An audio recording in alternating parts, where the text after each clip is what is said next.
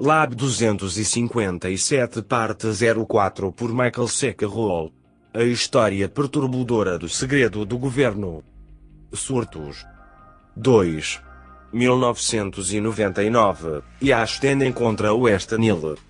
Quando o homem domesticou certos animais inferiores para seu conforto e ganho pessoal, assumiu o risco óbvio de compartilhar suas doenças.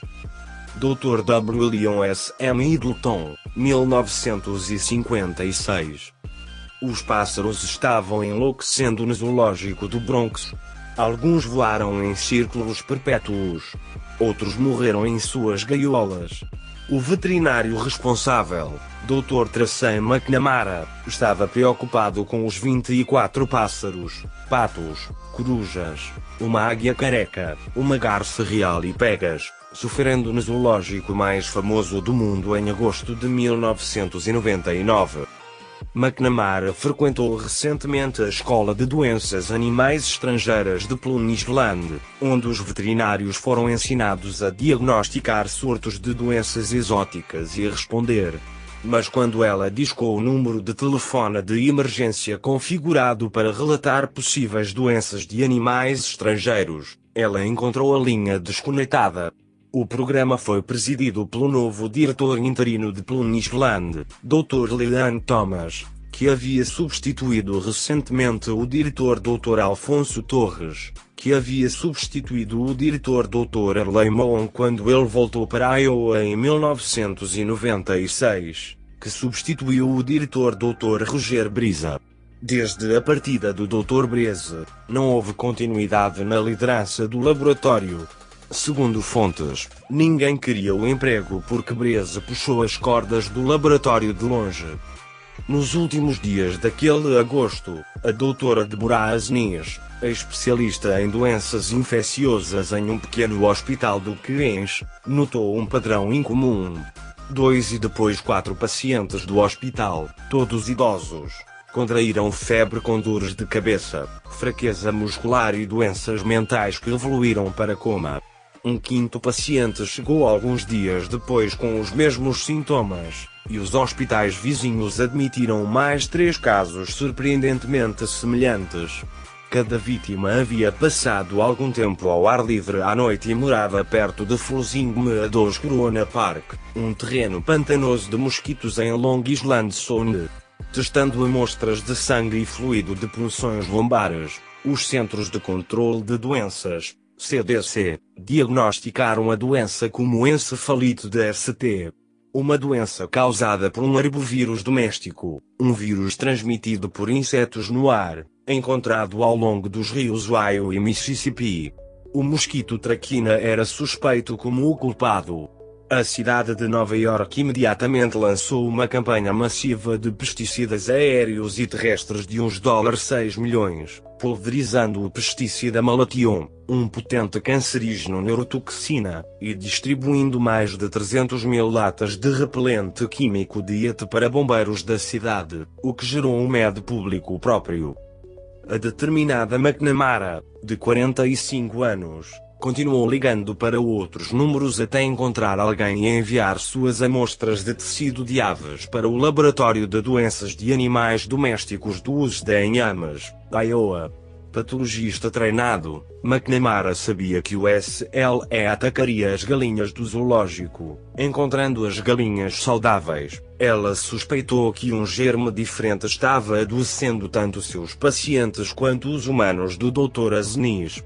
Ela ligou para o CDC e contou a eles sobre seu freezer cheio de pássaros mortos e sobre uma possível ligação animal-humano. Um cientista do CDC a ignorou, oferecendo-se para enviar amostras.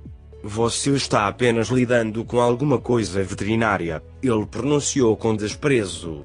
Mais tarde, McNamara disse a Madelina Drexler, autora de Secretas Gentes, Temenace of Emerging Infections, que ela achava que o CDC tratava como uma veterinária na pré-menopausa da cidade de Nova York. McNamara então contatou os laboratórios de germes do exército em Fort Detrick. Eles solicitaram que as amostras fossem enviadas imediatamente. Por causa de sua persistência, Forte de Trick foi capaz de determinar que o germe de amostras de pássaros e humanos era o mesmo vírus, o vírus do Nilo Ocidental, um micróbio nunca antes visto no hemisfério ocidental. O culpado de espalhar o vírus foi o mesmo que transmitiu o vírus da febre do Vale do Rift e tantos outros germes mortais, o mosquito astuto. O público reagiu com histeria. Os pais mantinham os filhos dentro de casa.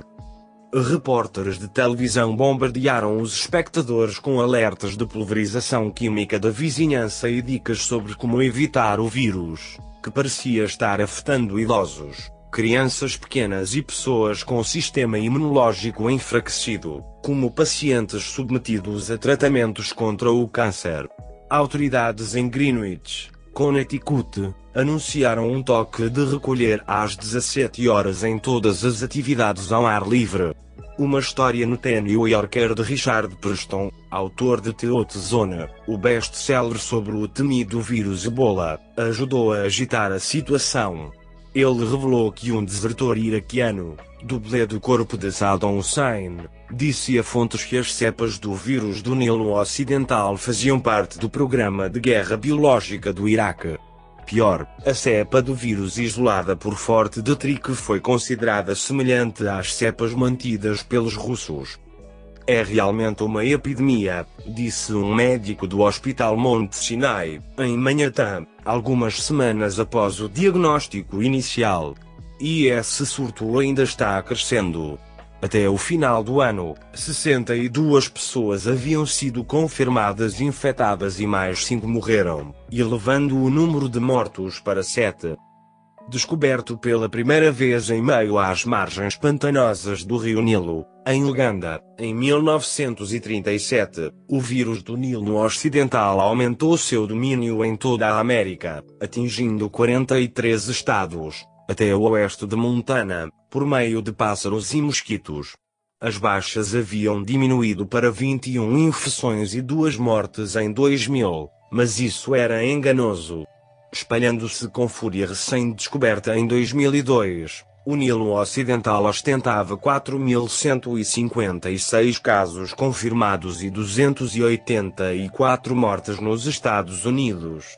Houve 329 casos apenas na Louisiana, onde o mosquito é meio jocosamente chamado de pássaro do estado. Illinois superou todos os estados com 884 infecções confirmadas e 64 mortes. Um ataque total de pesticidas químicos foi travado a partir de aviões, caminhonetas e pulverizadores de mão amarelinha de quintal em quintal. Repórteres de notícias entrevistaram médicos, que tentaram minimizar a ameaça. Durante um recente segmento do NBC Nick News, um médico enfatizou que somente aqueles com mais de 60 anos estão em risco.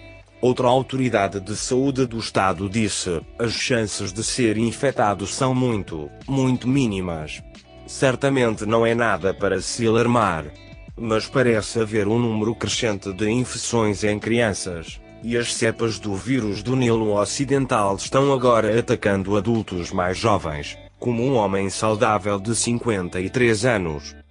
No entanto, mesmo que o flagelo atacasse apenas os idosos, isso ainda equivale a cerca de 32 milhões de homens e mulheres, um em cada oito americanos.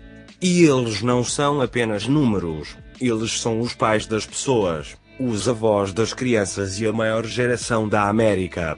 São pessoas como Ernesto Hunt, de 72 anos, da Louisiana, que sucumbiu três semanas depois de ser picado por um mosquito enquanto ele e sua esposa, daqui, desfrutavam de um churrasco de 4 de julho à beira do lago com família e amigos.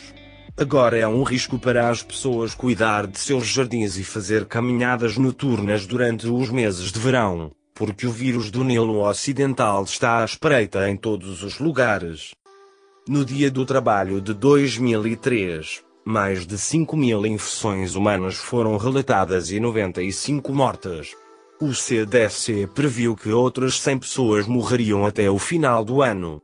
Estima-se agora que desde o surto inicial de agosto de 1999, 200 mil pessoas foram expostas ao vírus do Nilo Ocidental. O número de mortos está se aproximando de 400 e aumentando. Não há cura conhecida ou vacina humana. O vírus do Nilo Ocidental atingiu a cidade de Nova York em agosto de 1999 por causa de um aumento no comércio internacional e nas viagens, dizem os cientistas.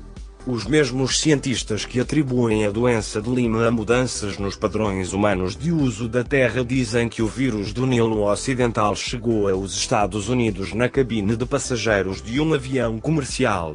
Um médico apresenta um cenário em que os mosquitos embarcam em um voo da El Al de 1998 de Israel, onde os cientistas dizem que uma cepa semelhante existia em 1998, e mordem os passageiros a bordo depois de desembarcar no Aeroporto Internacional John F. Kennedy, no sul do Queens, em Nova York. Alguns dos passageiros mordidos voltam para casa na área de Flusing, no norte do Queens, onde são picados novamente por mosquitos domésticos, que carregam o vírus e põem ovos.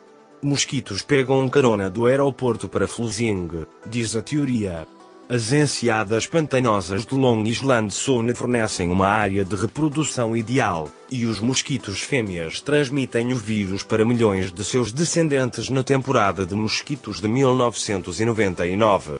Esse cenário é certamente plausível, mas está longe de ser comprovado, e não há suporte científico para apoiá-lo a menos que haja uma assinatura molecular, observa um cientista, você não pode dizer como ela entrou, você simplesmente não pode. Embora alguns pesquisadores descartem a possibilidade de que o surto do vírus do Nilo Ocidental tenha sido um ataque de bioterrorismo realizado por um inimigo desconhecido, provavelmente o Iraque, outros não têm tanta certeza. É claro que podia ter sido facilmente introduzido intencionalmente, diz um cientista familiarizado com o bioterrorismo. Saddam Hussein trabalhou nisso e nos ameaçou com isso. Tudo o que alguém precisava fazer era entrar no aeroporto JFK com um frasco discretamente pequeno de cerca de 20 mosquitos infectados, ir ao zoológico do Bronx ou a Flusing Bay e soltá-los. O cientista rejeita a teoria convencional do avião porque diz que nenhuma das pessoas infectadas em 1999 era um passageiro de avião vindo de um país estrangeiro. Além de hipóteses como essas, a comunidade científica não consegue identificar a origem do surto de vírus do Nilo Ocidental em 1999. Apesar de todos os seus postulados, Nenhum dos caçadores de vírus experientes procurou os laboratórios de germes da área de Nova York. Um porta-voz do Departamento de Saúde de Nova York disse francamente: Não está no topo da nossa lista de tarefas. O diretor do CDC, James Hugues, disse que tão interessante quanto a questão de como o entreter, a resposta pode permanecer indescritível. A mãe natureza nem sempre revela seus segredos. Mas era o segredo da mãe natureza para manter? O surto do Nilo Ocidental traz à tona o parentesco entre doenças virais animais e humanas. Ele ilustra como vírus zoonóticos como febre do Nilo Ocidental, febre do Vale do Rift, febre ebola, antraz e influenza se movem facilmente entre animais e humanos para alcançar resultados devastadores. Por exemplo, cavalos, como humanos, são particularmente suscetíveis ao vírus da febre do Nilo Ocidental. O que o público não sabe é que, ao mesmo tempo em que os humanos estavam morrendo no Queens, cavalos mortos estavam sendo silenciosamente transportados das fazendas de Long Island para Plum Island, onde o cenário de jatos comerciais de El Al fica quem é onde começa a situação dos cavalos. Enquanto o Dr. McNamara cuidava de seu bando de pássaros do zoológico do Bronx e o Dr. Asnis cuidava de seus pacientes do Queens, proprietários de fazendas de cavalos a 110 km a leste estavam fazendo telefonemas frenéticos para o Dr. John Andrews no Hospital Veterinário Matituc Laurel. Proprietários de 13 fazendas de Norte Fork no extremo leste do Long Island telefonaram e cada chamada soou igual. Seus queridos cavalos estavam perdendo todo o senso de coordenação motora. As patas traseiras dos cavalos estavam se dobrando, e eles estavam tropeçando, relinchando, se contorcendo e convulsionando. Era um mistério, lembrou Andruzan, que normalmente recebia quatro telefonemas relacionados a cavalos em um ano, não treze em uma semana. Saindo para investigar, ele encontrou casos neurológicos, que são incomuns em uma clínica equina. Um cavalo havia caído no estábulo, se debatendo, incapaz de se endireitar sobre as pernas. Estava em mau estado, disse o doutor. O pobre garanhão expirou antes que Andresen pudesse dar seu prognóstico ao dono. Alarmado com as inúmeras semelhanças, ele entrou em contato com o veterinário-chefe do estado de Nova York, Dr. John Untley, que por sua vez chamou a equipe de resposta a emergências do USDA. Não foi a primeira vez que esta equipe da SWAT de vírus desceu sobre North Fork de Long Island. Uma equipe anterior liderou uma investigação sobre um surto de vírus em 1978 em Plum Island. Em 26 de agosto, apenas três dias depois que a doutora Asnis telefonou em alerta para o Departamento de Saúde da cidade de Nova York, uma estranha doença foi confirmada em 18 casos em 13 fazendas de cavalos, todas nas aldeias de Riveriade, Jamesport e Matituque em North Fork. Dez cavalos morreram, por conta própria ou por injeção letal para aliviar sua miséria. Especialistas epidemiologistas vieram de Kentucky, Iowa e Wisconsin, e se encontraram com o Dr. Andresen para conhecer o terreno. A equipe coletou amostras de 146 cavalos na área e descobriu que 25% deles deram positivo para o vírus do Nilo Ocidental. Cada fazenda visitada tinha grandes poças de água parada nas áreas de irrigação. Maduro para a transmissão do mosquito. Todas as infecções ocorreram em um raio de 8 quilômetros.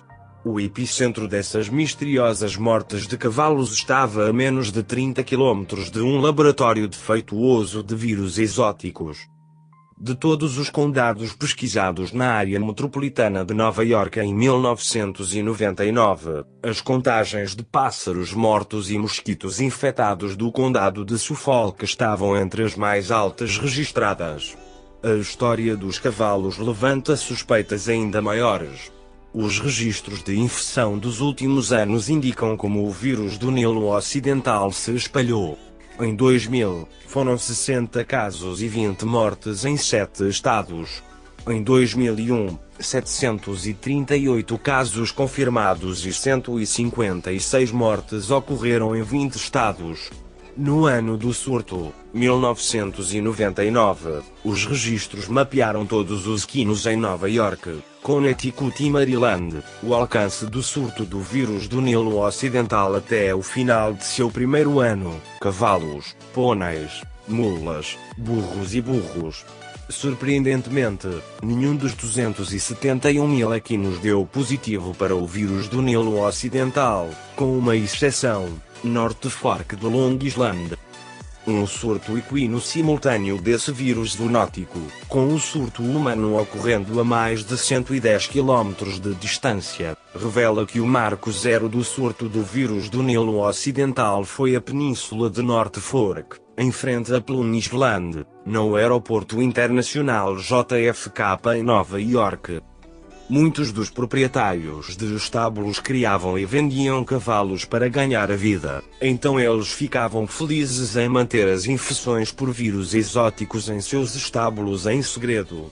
Quando a equipe de emergência terminou seu trabalho naquele agosto, o USDA recolheu silenciosamente as carcaças dos cavalos dos estábulos. Dos 18 cavalos, eles coletaram litros de sangue, fluido de punção lombar, até mesmo hemisférios cerebrais inteiros, e cuidadosamente os levaram para a balsa de Plum Island. Em Plum Island, um patologista realizou uma necropsia, autópsia animal, nas carcaças, e os tecidos cerebrais foram cortados e examinados ao microscópio. Os sinais clínicos foram registrados, amostras distribuídas, seladas, rotuladas e refrigeradas, e os restos do cavalo desceram pela rampa para a sala de carregamento do incinerador. Se Plunisland não estava interessado no vírus do Nilo Ocidental no passado, parece ter adquirido um gosto pelo germe. Em outubro de 1999, logo após o surto, o Laboratório 101 mantinha quatro e com os cabalos saudáveis, o cavalo doméstico comum, eles receberam injeções intravenosas de uma cepa do vírus do Nilo Ocidental obtida da coleção de aves infectadas congeladas do Dr. McNamara no zoológico do Bronx. Todos os dias, à medida que os cavalos adoeciam progressivamente, os tratadores de animais os examinavam. Os cientistas notaram que o vírus não era detectável no sangue até 30 dias após a infecção, mas ocorreu dentro de 45 dias. Todos os quatro sucumbiram. Autópsias foram realizadas e quatro novas cepas de vírus adaptadas a cavalos foram extraídas para a biblioteca de vírus Plunisland. Se o vírus do Nilo Ocidental não for detectável em cavalos por 30 dias. Isso tudo levanta a questão: Plunisland tinha o vírus da febre do Nilo Ocidental no momento do surto? A unidade de pesquisa de herbovírus de Al, Yaru, do Dr. Robert Chopin Long Island Sound manteve 27 cepas diferentes do vírus do Nilo Ocidental em seus freezers de New Haven, Connecticut, até 1995, quando ele se mudou para a Universidade do Texas e levou suas cepas com ele. Yaru e Plunisland frequentemente traficavam vírus mais notavelmente o perigoso vírus da febre do Vale do Rift em 1977.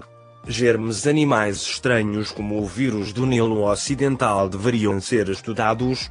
Quando pergunto a ele, o ex-diretor de Plunisland, Jerry Callis, diz que não achava que estava no repositório de vírus em agosto de 1999. É mais um vírus leve, não está entre as doenças graves de vírus de animais, diz ele, embora pareça fatal para as aves. Mas Calis havia deixado o Plunisland em 1987 quando o Dr. Brezo chegou. A autoridade dos Downwell da Martinez confirmou as crenças do Dr. Calis quando garantiu ao público que o Nilo Ocidental não foi estudado lá antes do surto, mas ela se recusou a dizer se o vírus estava em seus freezers. O ex-cientista da Plunisland Jim House, colega de classe do Dr. Andresen em Cornell, acha que as amostras do Nilo Ocidental existiam antes de 1999. Havia amostras lá, e não foram respondidas claramente ao público. Eles não disseram honestamente quantas amostras tinham e foi aí que as pessoas começaram a ficar chateadas.